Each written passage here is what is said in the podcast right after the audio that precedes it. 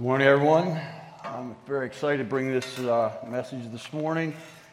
If you would turn to Psalm 19, put your finger there or a marker, and then also our primary passage this morning being Luke chapter 8.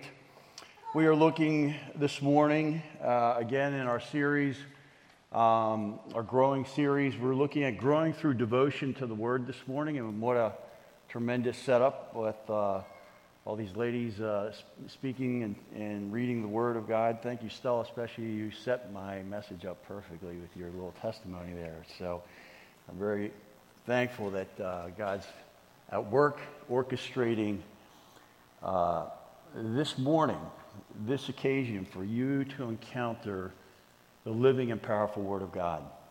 And uh, we are blessed people.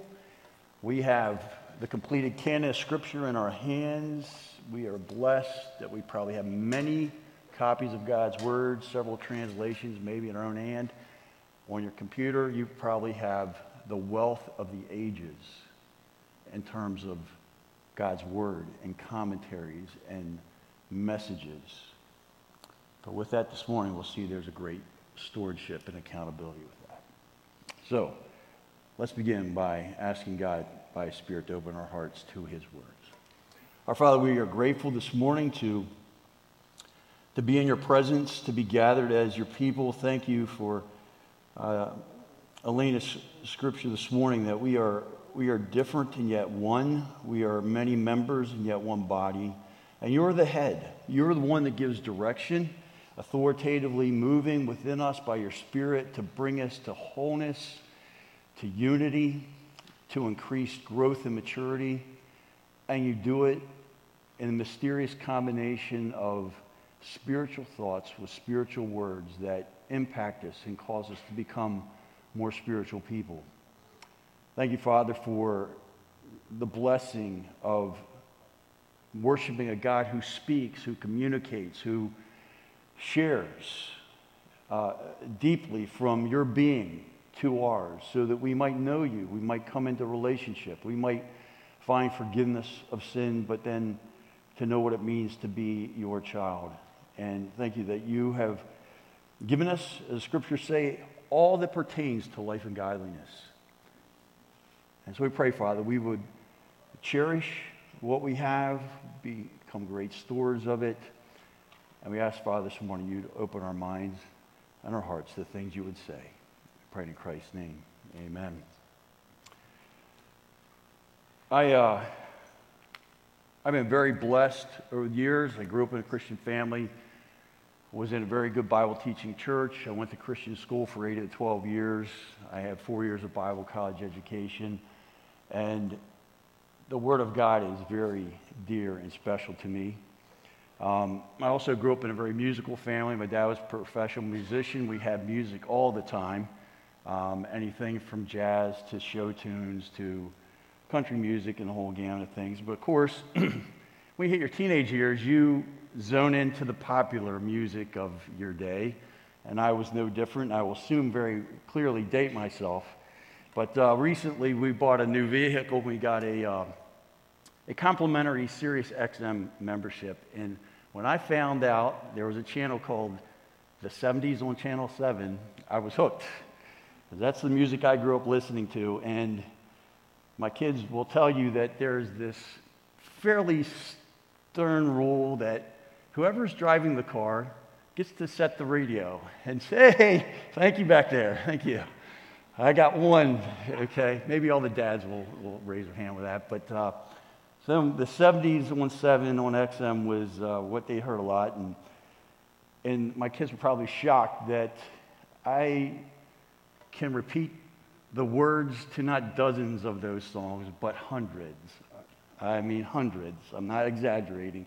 And that even catches me by surprise sometimes. I haven't heard that song in 30, 40 years, and then all of a sudden I can remember every word.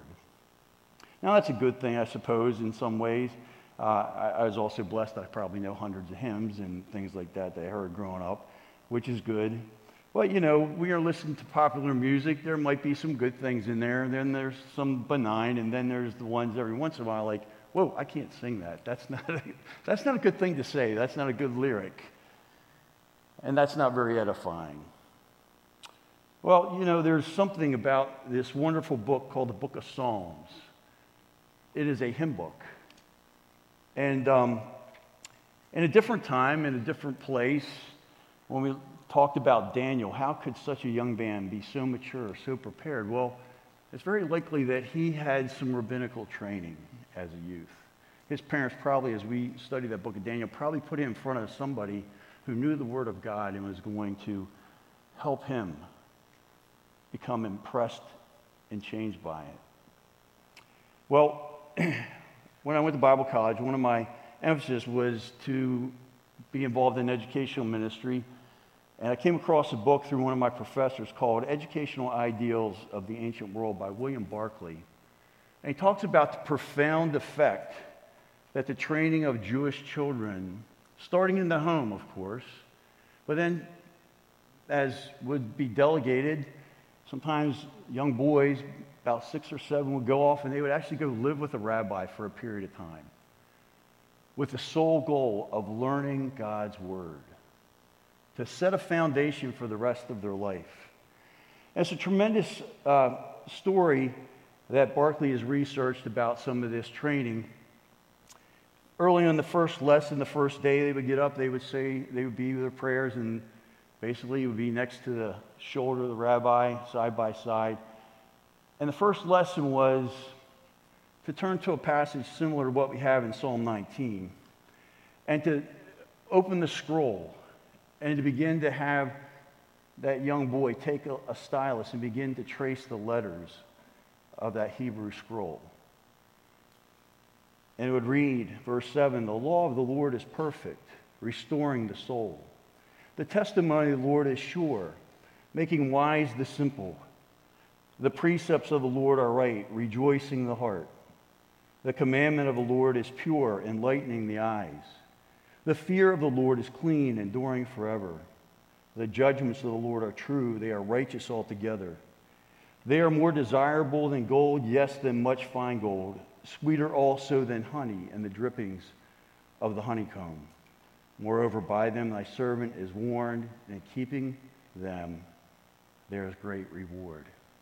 And then he'd take a papyrus and he'd begin to have that young boy copy those same letters onto a new sheet. And then he would take some honey and he'd put it on the bottom of that sheet and he'd ask him to put it up to his mouth and to taste it and to be reminded that this is what God's word is to him, what it should be to him. It is honey and sweetness, it is health to his body. And that was meant to be a multi-sensory imprint of the reverence one should have for God's Word. Rabbis, many times when they'd open the scroll, they'd bring it to their mouth, they'd kiss it. Wonderful sense, why the Jews are often called in ancient times people of the book, people of a text, because they so revered the fact that this was God speaking and capturing divine words for their lives direction, guidance, wisdom, instruction, reproof, correction, insight, all those things. Well, we come to Luke. Jesus also probably had some of that similar kind of training growing up. Remember, he was in the temple at age 12 time where we would normally talk about a bar mitzvah. That is, this entrance of this young boy into technically adulthood. 12, 13 years old, they are now accountable to this law. They are to follow this law. They are to keep all the feasts and the special days and be a part of that as a man. And we find Jesus in Luke chapter 2 is there, and he's engaging with the teachers in the temple and amazing them with his insight because those years, those preparatory years, six, seven, up to age 12, he has been devoting himself to understanding God's law, his word, his teaching. Well, in this passage, or passages in Luke chapter 8, but I want to just set the stage a little bit. Because prior to Luke chapter 8, and we'll get there, Jesus' ministry is going on, and there are some people who won't listen to God's word, and surprisingly, who some of these people are. But in Luke chapter 6, turn with me, and Jesus has been teaching. He's been teaching for some time. We'll see that soon the kind of uh, come and see phase of discipleship is coming to an end, and he will be actually choosing 12 to be with him and to be more intensively trained alongside of him. But in Luke chapter 6, there are people that are just, they're, they're, they're just hangers on. They're there because it's, it's an interesting thing to do. It's fascinating to see this person who's not part of the in group going about speaking with such authority and such power and also authenticating that power with miracles. But there's a disconnect. And Jesus says in verse 46, And why do you call me Lord, Lord, and do not do what I say? Everyone who comes to me and hears my words and acts upon them, I will show you whom he is like. He is like a man building a house who dug it deep and laid a foundation upon the rock. And when a flood rose, the torrent burst against the house and could not shake it because it had been well built. But the one who has heard and has not acted accordingly is like a man who built a house upon the ground without any foundation, and the torrent burst against it, and immediately it collapsed, and the ruin of the house was great. Jesus is attaching authority to his words. And he's saying, it's not just that you come out to hear me, that's a start. But are you doing what I'm saying? You call me Lord, but you don't have a submissive heart to that lordship. You don't do the things I'm calling you to do. You see, at the same time, in the following chapter, there are some unlikely listeners. There's your blank, unlikely listeners. First of all, in chapter 7, very next verse, it says, When he completed his discourse in the hearing of the people, he went to Capernaum, and a certain centurion slave who was highly regarded by him was sick and about to die. And when he heard about Jesus, he sent some Jewish elders asking him to come and save the life of his slave. And when they had come to Jesus, they earnestly entreated him, saying, He is worthy for you to grant this to him, for he loves our nation. It was he who built us our synagogue.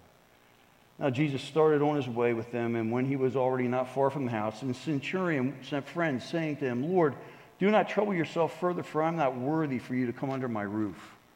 For this reason, I did not even consider myself worthy to come to you, but just say a word, and my servant will be healed.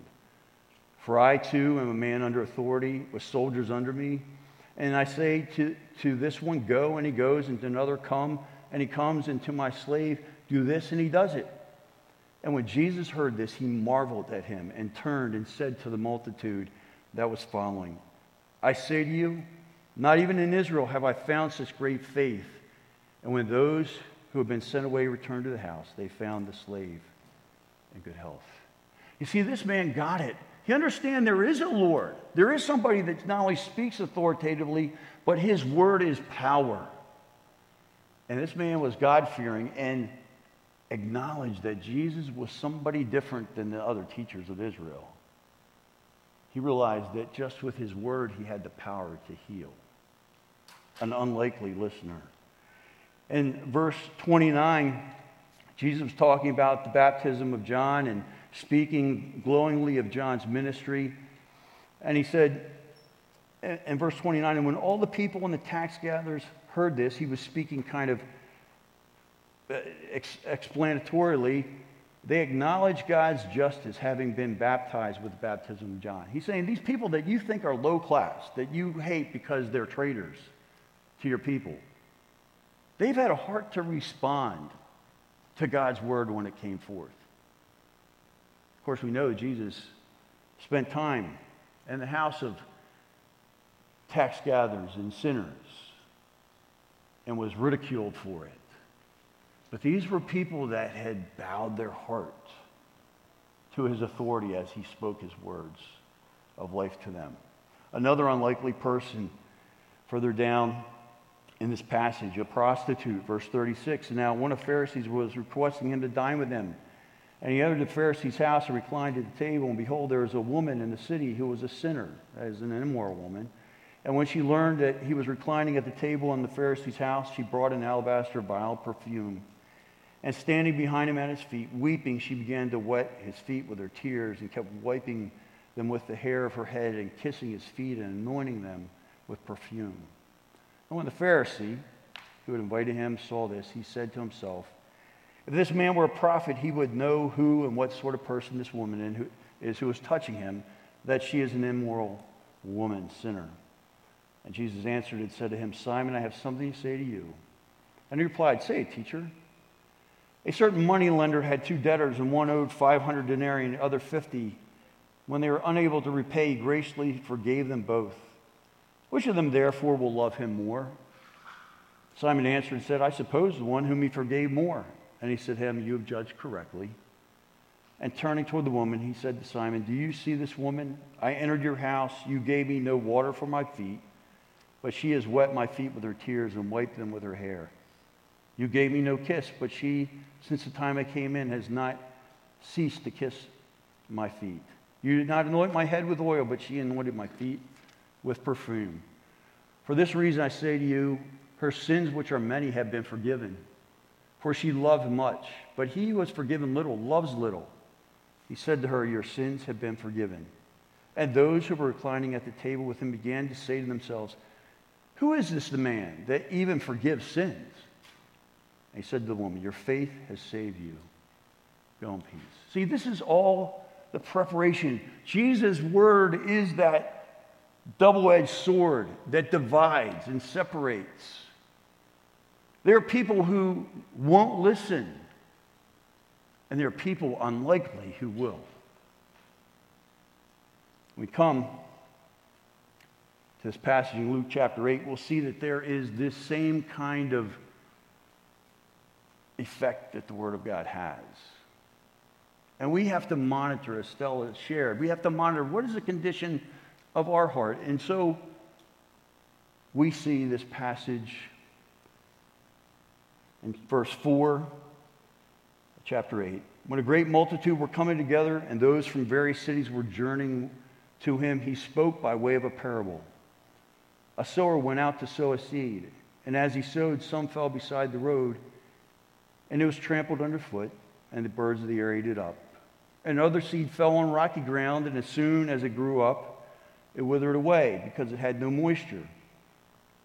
And other seed fell along the, among the thorns, and the thorns grew up with it and choked it out. And other seed fell into the good ground and grew up and produced a crop a hundred times as great. And notice this. And as he said these things, he would call out, He who has ears to hear, let him hear. He who has ears to hear, let him hear. You have an opportunity to make a decision. I've just shared something.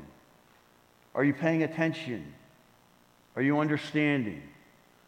Are you inquisitive? Do you wonder what it all means? Have you thought of that for yourself?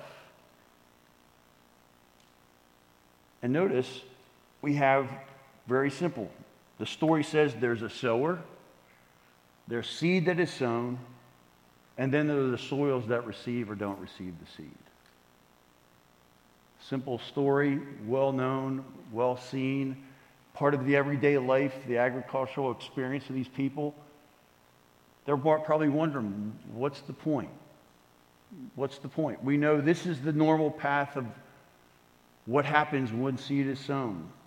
We cast it about, it ends up lots of different places. Some of it germinates and grows, and some of it doesn't. What's the big deal? And the disciples began questioning as what this parable might be. There's a dilemma, because the disciples didn't get it either. Why did you just tell us this? What's the point of the story? And Jesus says, To you it has been granted to know the mysteries of the kingdom of God, but to the rest it is in parables, in order that seeing they may not see, and hearing they may not understand. You see, there is this experience the word is powerful, but it's looking for a place to land that's receptive. And Jesus is saying, if you look at the previous context, I know there are people who have no interest. I'm just a curiosity. I'm just a circus sideshow to them. I do amazing things and they walk their way, but they don't connect the fact that these miracles I'm doing prove that I'm the Messiah. And so I'm just going to hide truth from them. They're not going to get it. Well, you know, this is the disciples' dilemma, right? Because they're saying, hey, wait a minute, we missed it too. What happened? You know, we're with you, Lord. What's going on? Why didn't we see it? Why don't we understand it? So Jesus takes the time to explain for us. Now, the parable is this the seed is the word of God. And this is a wonderful thing, isn't it? When you have scripture and interpret scripture, you know, you don't have to wonder, Jesus is going to be a great interpreter here. There is a sower, which is not even mentioned in the explanation. We'll talk about that in a second. The seed is the word of God. And those beside the road, are those who have heard, then the devil comes away and takes away the word from their hearts so that they may not believe and be saved. Now, don't get hung up on the word saved. We're not just talking about saving justification, we're talking about saving, being delivered, being rescued from something, and we'll talk about more that this can have multiple meanings. Those on the rocky soil are those who, when they hear, receive the word with joy, and these have no firm root. They believe for a while, and in time of temptation fall away. And seed which fell among the thorns, these are the ones who have heard, and as they go on their way, they are choked with worries and riches and pleasures of this life and bring no fruit to maturity and the seed in the good soil. These are the ones who have heard the word in an honest and good heart. They hold it fast and bear fruit with perseverance. Now we're going to go back to these, and just by way is the word of God goes out to unbelievers. True? Yes. Yes. The word of God many, many times over goes out to us who are believers. True. Is it possible that we can be any one of these four, four soils as believers? ask the question because the indication of the, of the hard soil, the soil that Satan comes along and takes away the word so that we may not believe and be saved. The word sozo just means to be delivered to rescued, and we'll see that there are correlating passages that talk about us being saved. Not spiritually saved, but remember the work of sanctification is that we are being saved from the power of sin in a progressive way in our life over time. That's a legitimate interpretation and use of the word saved. Our mind, our will, our emotions are being delivered over, as Elena read from Romans chapter 12, from a position of being conformed to the world to being transformed how? By the renewing of our mind, correct? So we need to be saved. We need to be delivered. We need to be sanctified in holiness as believers. And the Word of God is the instrument that the Spirit of God uses to change us. And Stella's testimony was just wonderful. How the Word of God came to her and it began to convict her and put something in front of her, that mirror that James talks about, and to help her see that I'm not in the right place. And so, with all of us, that should be the goal. But I'm going to ask you a very pointed question Have you ever had a stubborn heart to the Word of God? Uh, I'll, I'll raise my hand. Yes, it is possible. The hard soil, the blank there, is a stubborn heart. A stubborn heart. We don't always like what we hear, do we? I mean, Paul warned Timothy. He says there's a time where people don't want to hear sound doctrine. They'll want to just have their ears tickled with something that sounds good, something that's to their liking. And we need to guard the fact that a stubborn heart is a dangerous place to be.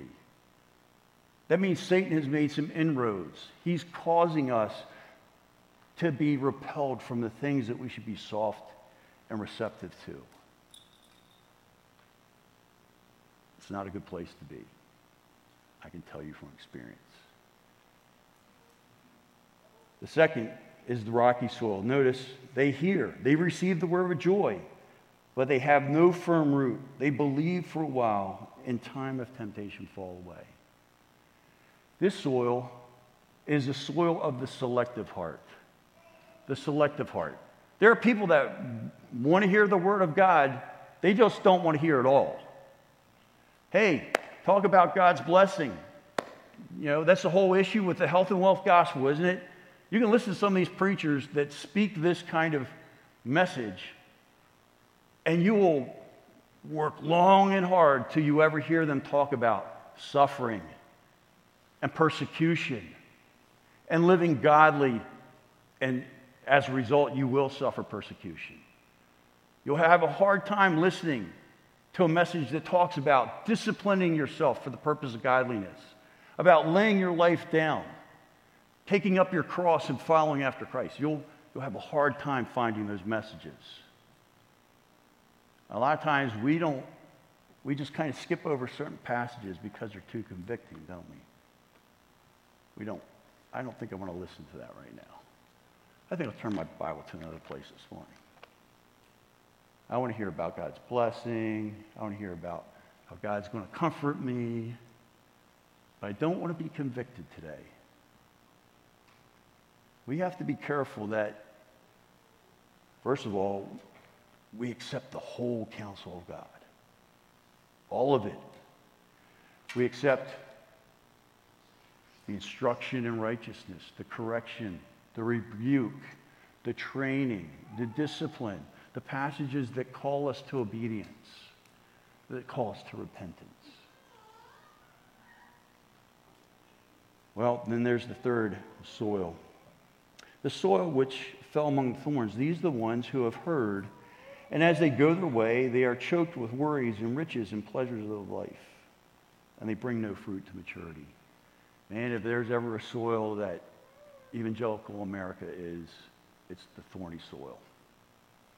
So many distractions, so many things calling for attention, so many things to enjoy and do, so many things to recreate in and to watch and to experience. And the next thing you know, I haven't opened my Bible in weeks. Yes, that, that, that project at work, that's, that's really important. And yeah, I got to get my kids here and have to do that. And next thing you know, it's, I might try to open my Bible and it's midnight and boom, I'm out. Wow. Wow. That's, this is a problem. This is a preoccupied heart. Preoccupied. Maybe good things, lots of good things that we have access to here in the States. It's the tyranny of the urgent that crowds out the important, isn't it? We heard it many times. We know it. But we just have to like stop and take a look. Whoa, when was the last time I actually seriously opened God's Word and sat quietly and let God speak to me and say whatever He needed to say? There is a problem with having soil that's thorny and weed laden. We become preoccupied and we don't see fruit come to maturity. We don't see our life change over long periods of time. We're not consciously thinking about what it is that God is trying to develop in us as terms of a character, or godly discipline, or something. And then finally, there's the good, the good soil. The seed in the good soil, these are the ones who have heard the word in an honest and good heart. Hold it fast and bear fruit with perseverance. The good soil is the productive heart. The productive heart.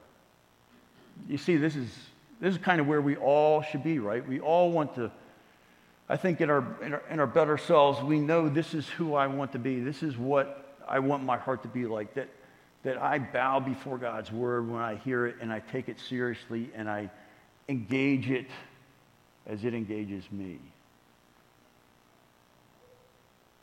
We see this wonderful thing that happens is that we bear fruit in a persevering, enduring way.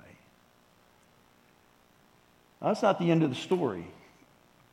Jesus goes on to say a, a few other things because there is this expectation. That's the interpretation. Now let's talk about the full application. Verse 16, Jesus continues. He, remember, he's speaking to, is he speaking to believers? He's speaking to believers, right? He's talking to his disciples, people that have already put faith in him. He says, Now, no one after lighting a lamp covers it over with a container or, put, or puts it under a bed, but he puts it on a lampstand in order that those who come in may see the light. For nothing is hidden that shall not become evident, nor anything secret that shall not be known and come to light. Basically, Jesus is saying, as I'm setting up the next verse, he's saying, in the end, you can't hide who you are. Something will eventually come across your path, a trial will come, and you'll either have been the good soil that was prepared to encounter it with a godly response, or you're going to be lacking And one day, we're all going to be exposed because one day we're going to have to stand before the judgment seat of Christ and say, Look, Brian, I gave you all this. What did you do with it? Believe me, I get goosebumps when I think about that day. Because, like I said, I've been very blessed to have godly people pour into my life over years and years and years. Maybe so have you. Are we ready for that accountability? When there won't be anything hidden. Whether we were truly in the quiet of our, our own experience, putting our heart and our lives open before Lord for Him to do with it what He wants to do as He speaks to us. Well, here's the command, and you want to underline this, especially if you have your Bible with you. Therefore, Take care how you listen. That's a discipleship command. For all of us that follow Christ disciples, Jesus just taught this whole story so he could say to us something authoritatively. Take care how you listen. When the Word of God comes to you, whether you read it, you hear it on the radio, uh, you hear it preached. I had a very big problem going to Bible college because I took this seriously. I'm thinking, Lord, I'm getting, I'm getting a fire hose of truth every day. I go to a chapel every day. I have people opening the Bible every day. How can I be accountable for all that you're giving me? That's, that's a heavy thing. I took it very seriously, honestly. Take care how you listen. Be fully engaged. For whoever has, to him shall more be given. Do you see this beautiful thing that Jesus is promising? If you are good steward with this that I'm giving you, I'm going to open something else to you. I'm going to give you insight. I want to help the scriptures come alive to you. I want to make applications real.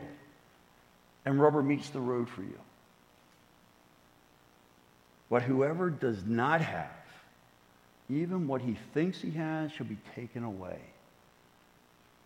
Ooh. He's saying you can't go through the motions with the Word of God because you'll think you had it because you've heard a lot of messages. But when the time comes, you won't really have it. Your sword will be somewhere in dust. It will not be at your ready to use to fend off satanic attacks and temptations and false doctrines. You're going to be blown away and tossed about. You're going to be unprepared. We're still not done. Verse 19, and his mother and his brothers came to him, and they were unable to get to him because of the crowd. And it was reported to him, Your mother and your brothers are standing outside wishing to see you. And he answered and said to them, My mother and my brothers are those who hear the word of God. And what? Do it.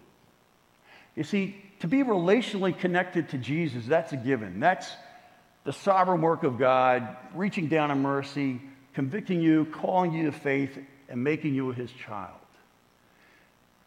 But if you want to be relationally tight, that you want to be close to Jesus and not just relationally connected to him, Jesus is saying, my true mother, my true brothers, not that his mother wasn't, but his brothers we know hadn't believed on him. They didn't believe till after the resurrection. They still didn't get it. They were part of the people that, you know, the truth was kind of going over their heads. They just saw Jesus as their goody two shoes older brother. And Jesus says, You want to be intimate, you want to be in my inner circle. Respond to the word of God that I give you and do it. And do it. See the expectation working our way backwards.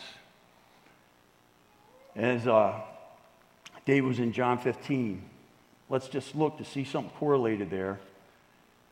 John 15, and we talked about this abiding experience, this relational connectedness where we abide in the vine as the branch, we abide in Jesus, He abides in us. Verse 7 of John 15 says, keep your finger back in Luke 8. If you abide in me, and what? And my words abide in you. Ask whatever you wish, and it shall be done for you. By this is my Father glorified, that you bear much fruit, and so prove to be my disciples. You might be his disciple, but you'll prove to be his disciple when you're bearing fruit, when there's evident change and ministry manifestations that happen through your life, and other people are touched, and, you know, differences start to happen in their life as well. Said, Fruitfulness is the expectation. Why? Says they bear fruit, verse 15, Luke 8. They bear fruit with perseverance. The goal of the Word of God coming inside of us and us responding in humility and responsiveness to it is that we mature and we, we flourish and we bear fruit and we make kingdom results through this process.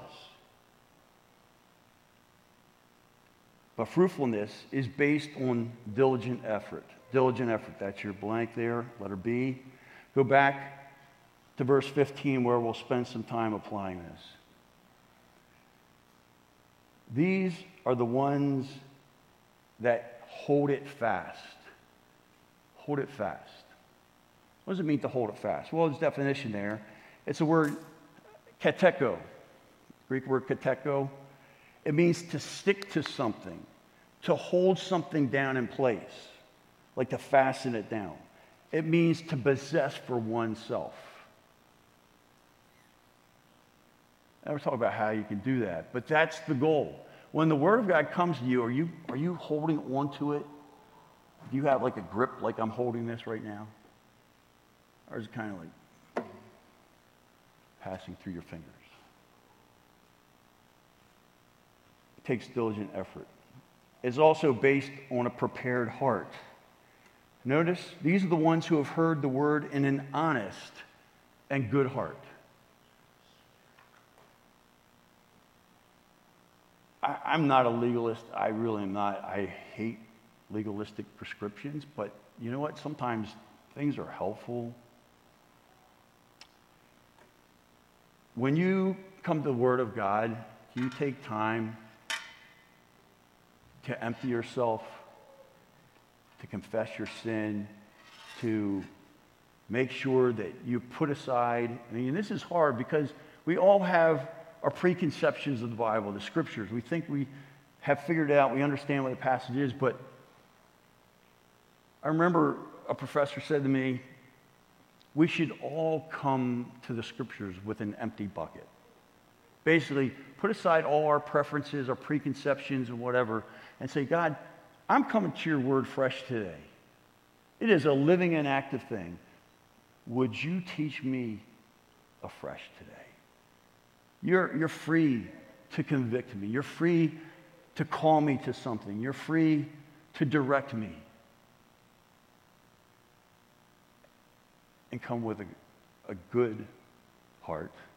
That's one that's clean. No known sin that you haven't confessed. But it's also an honest heart. I had a professor, Professor Shupe, dear man, love the man. He was a great exhorter.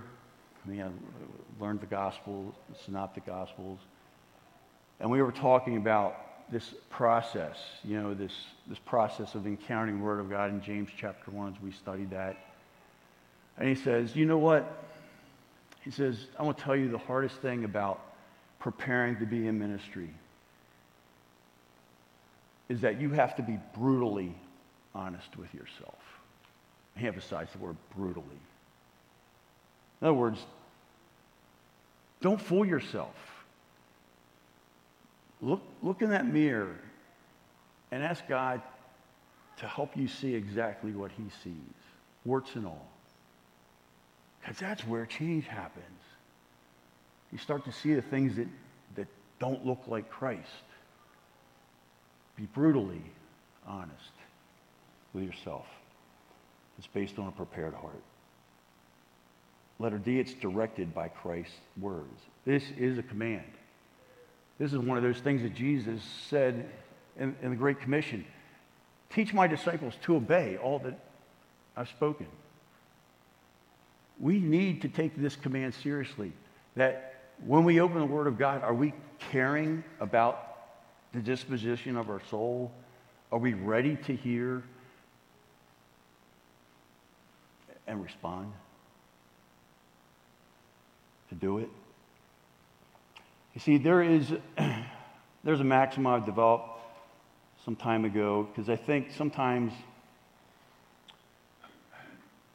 and I don't want to ride a high horse here, but we have been conditioned to, be, be, to become a visual people. A visual people. Jesus didn't say, He who has eyes to hear, let him see, or, or has eyes to see, let him see. He said, ears to hear. There's something very important about the process of auditorily taking something in versus visually taking something in. We all know it if you know anything about advertising. It's called subliminal impact. That what happens is when we see something visually,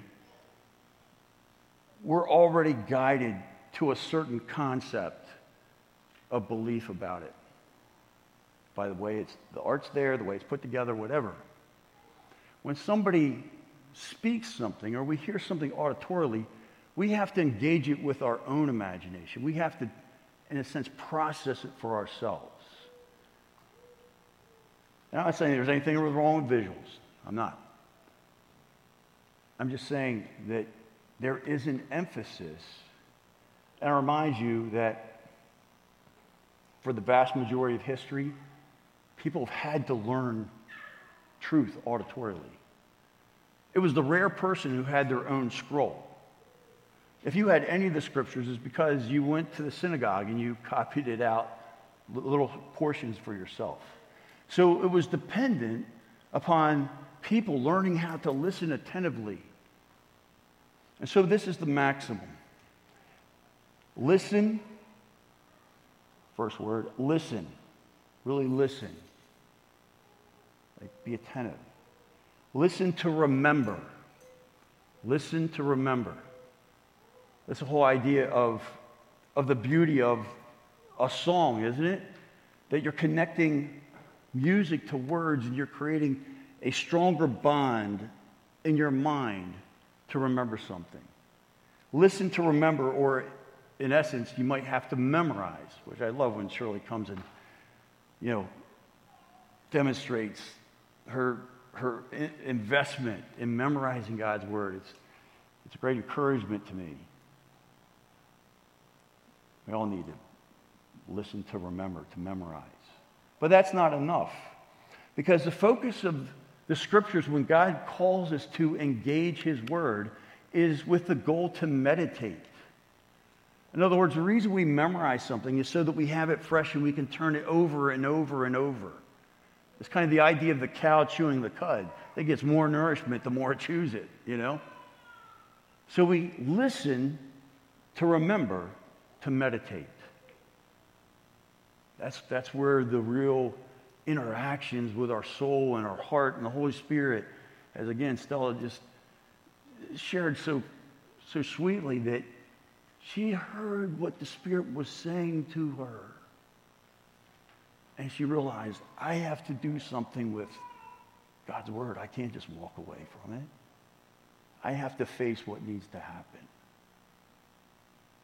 We meditate on it. Listen, to remember, to meditate, to do. Meditate, to do. When you have come to grips with the fact that the Spirit of God just told you something that clearly you know you're supposed to do, you have a big choice. I'm going to be a disobedient follower of Christ? I'm going to be obedient follower of Christ. I now have a crisis. I have to make a decision. When God tells me, as Kier was talking about, when we talk about forgiveness and, you know, making things right with other people, when God brings that person to mind, or you're sitting at the, at the Lord's Supper and you're exposed before the Lord and you know there's not something right with you and somebody else, do you obey the Lord when he says, leave your offering and go be reconciled to that person? That's what we should do. That's the immediate response. Then come back, present your offering. Listen, to remember, to meditate, to do, to teach. To teach. You see, if you really want to have God's word as yours, that it can't be ripped out of your hand, step into the scary spot of teaching somebody else what you've learned. Because you know what that does? That creates a very wonderful thing accountability for you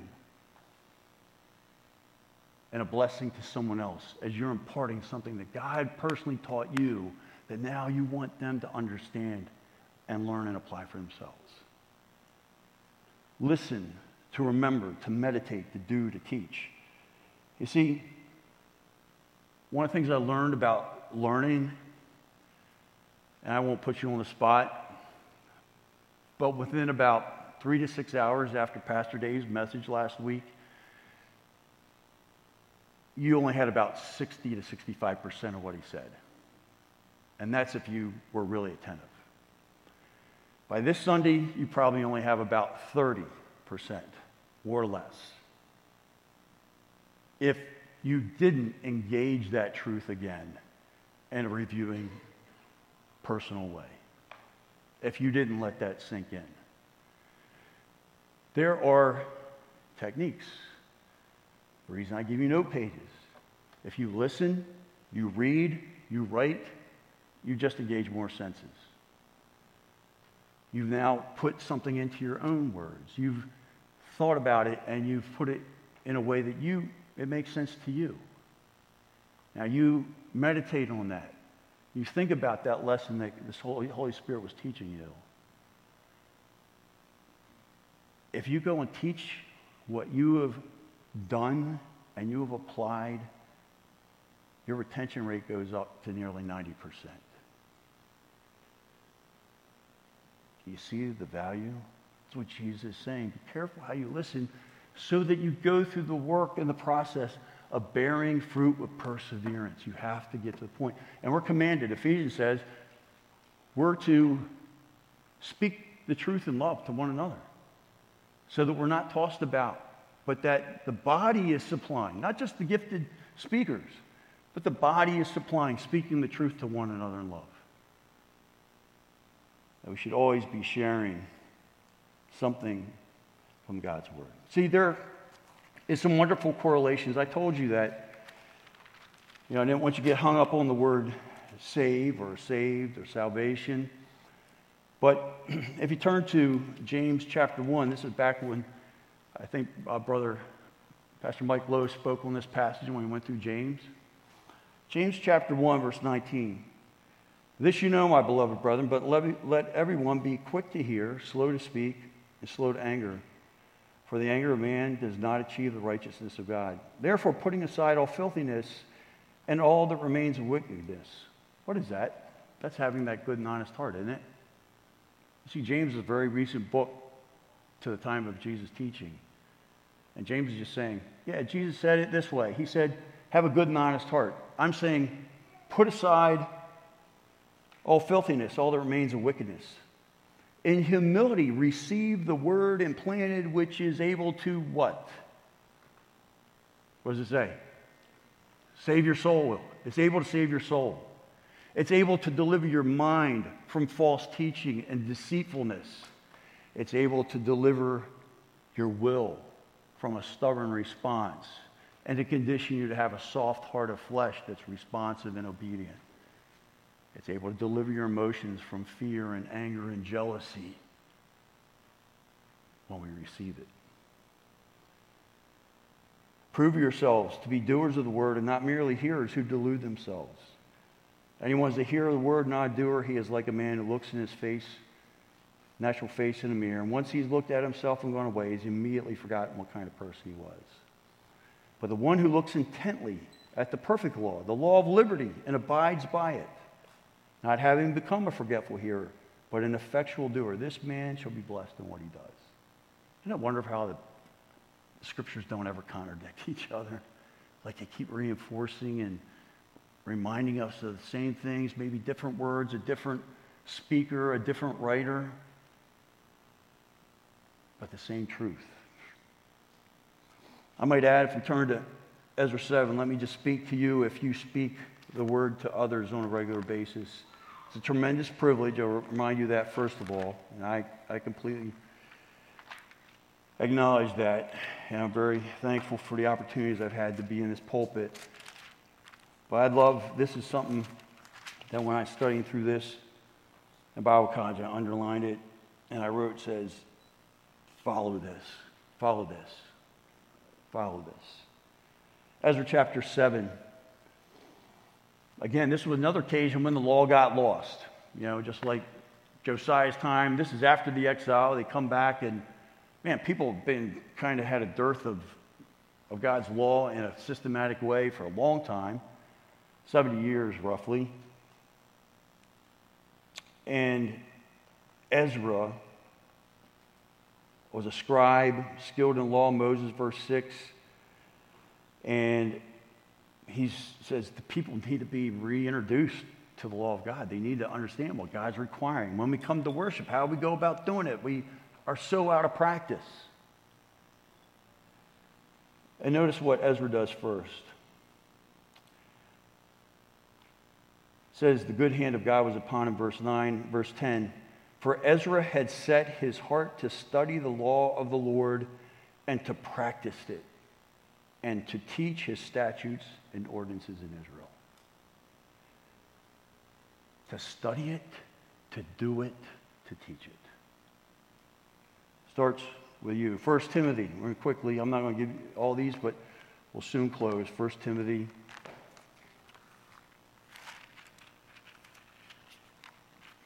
1 Timothy chapter 4.